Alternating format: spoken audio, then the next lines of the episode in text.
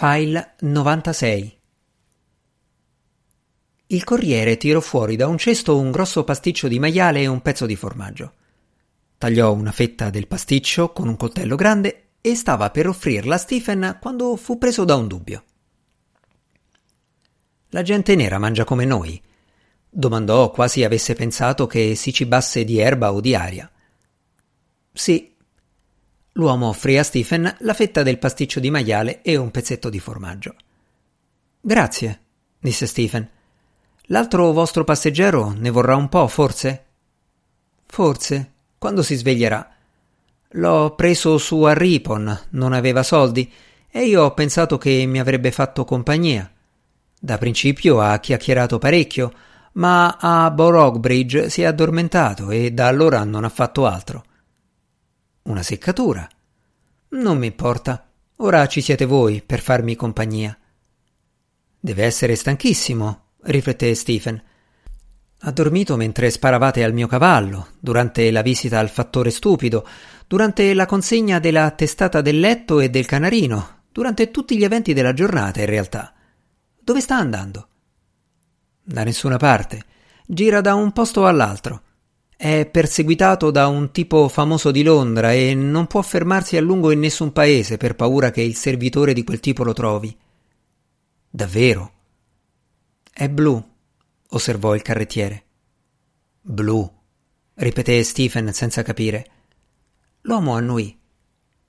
«Come? Blu per il freddo? O è stato picchiato?» Eh, «No, ragazzo, è blu come voi siete nero. Eh Ho un tipo nero e uno blu sul mio carro. Mai saputo che sia capitato a qualcun altro prima.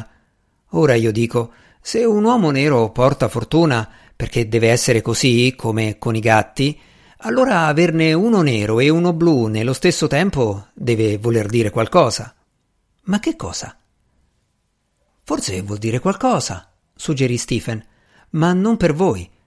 Forse vuol dire qualcosa per lui o per me». Eh, no, no, non può essere così. È a me che sta capitando», obiettò il carrettiere. Stephen rifletté sullo strano colore dello sconosciuto. «Non avrà per caso una malattia?»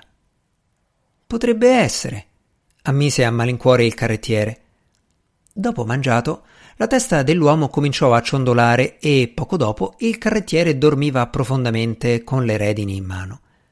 Il carro continuò tranquillamente ad avanzare lungo la strada guidato dal cavallo, un animale di grande buonsenso e giudizio. Per Stephen quel viaggio era molto gravoso.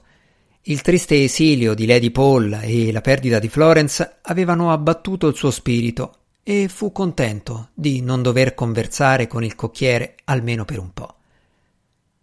A un certo punto una specie di borbottiglio gli fece pensare che l'uomo blu si stesse svegliando.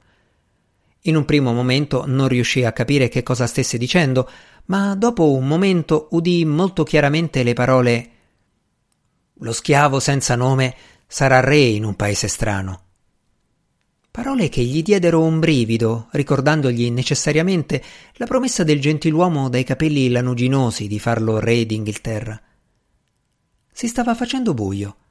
Stephen tirò le redini, scese da cassetta e accese le tre vecchie lanterne appese intorno al carro.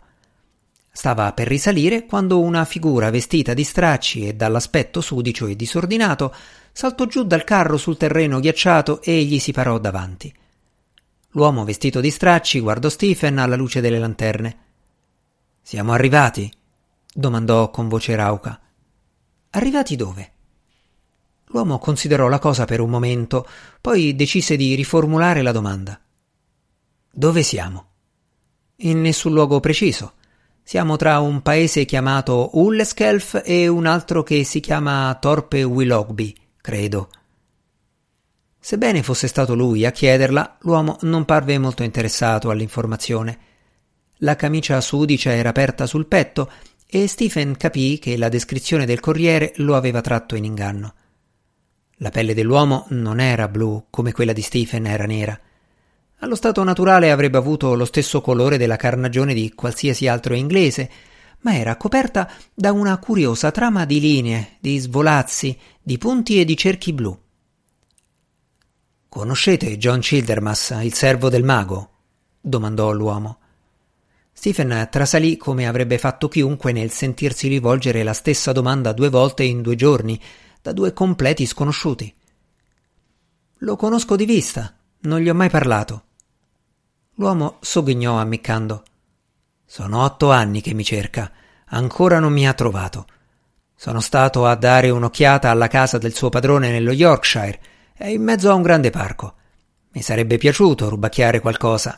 Nella sua casa di Londra mi ero preso qualche focaccia». Era abbastanza sconcertante trovarsi in compagnia di un reo confesso, e tuttavia Stephen non poté fare a meno di provare una sorta di solidarietà con qualcuno che desiderava derubare il mago. Dopotutto, se non fosse stato per Norrell, Lady Pole e lui non sarebbero mai stati preda dell'incantesimo. Si frugò in tasca e porse all'uomo due corone. «Ecco, prendete». «E perché poi?»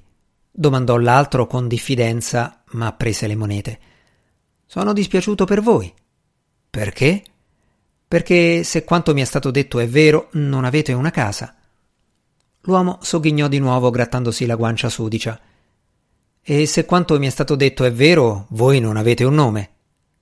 «Come?» «Io ho un nome. Vinculus». Afferrò la mano di Stephen. «Perché cercate di scostarvi da me?» «Non è vero», protestò Stephen. «Sì, è vero. Lo avete appena fatto». Stephen esitò. «La vostra pelle è segnata e scolorita. Ho pensato che forse quei segni indicassero non so quale malattia». «Non è questo che la mia pelle vuol dire». «Vuol dire?» si meravigliò Stephen. «Sono parole strane da usare. Eppure è vero. La pelle può significare molto. La mia significa che chiunque può colpirmi in un luogo pubblico senza temere conseguenze. Significa che i miei amici non sempre hanno piacere di essere visti insieme a me per strada. Significa che per quanti libri io possa leggere o per quante lingue possa padroneggiare, non sarò mai niente più di una curiosità, come un porcello parlante e un cavallo che sa far di conto». Vinculus sorrise divertito. «E la mia significa il contrario.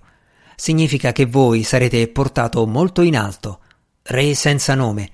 Significa che il vostro regno vi sta aspettando e che il vostro nemico sarà distrutto. Significa che l'ora è vicina.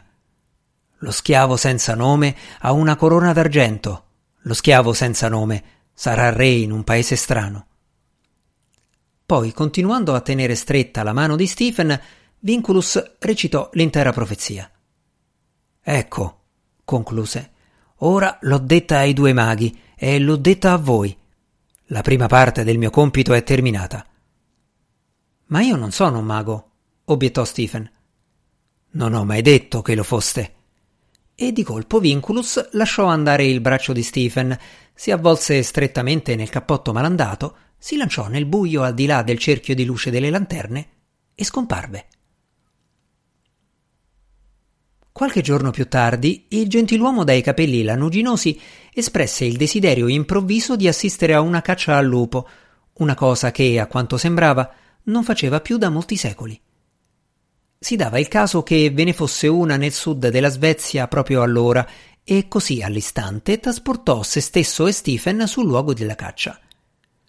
Stephen si trovò dritto in piedi su un grosso ramo di una quercia antica al centro di una foresta innevata, dal quale aveva una vista eccellente su una piccola radura dove era stato piantato un alto palo. In cima al palo era stata attaccata una vecchia ruota da carro e sulla ruota un capretto legato che belava miseramente. Un branco di lupi sbucò silenziosamente dagli alberi, il pelo cosparso di brina e di neve, lo sguardo ingordo fisso sul capretto. Non appena i lupi furono comparsi, si cominciò a udire il latrato dei cani in ogni parte della foresta, mentre si intravedevano i cavalieri che avanzavano a grande velocità. Una muta di cani uscì dal folto del bosco e i due più vicini si gettarono sul lupo, così che le tre creature divennero un unico groviglio di corpi, di zampe, di denti che ringhiava, mordeva, si dimenava. I cacciatori sopraggiunsero al galoppo e spararono al lupo.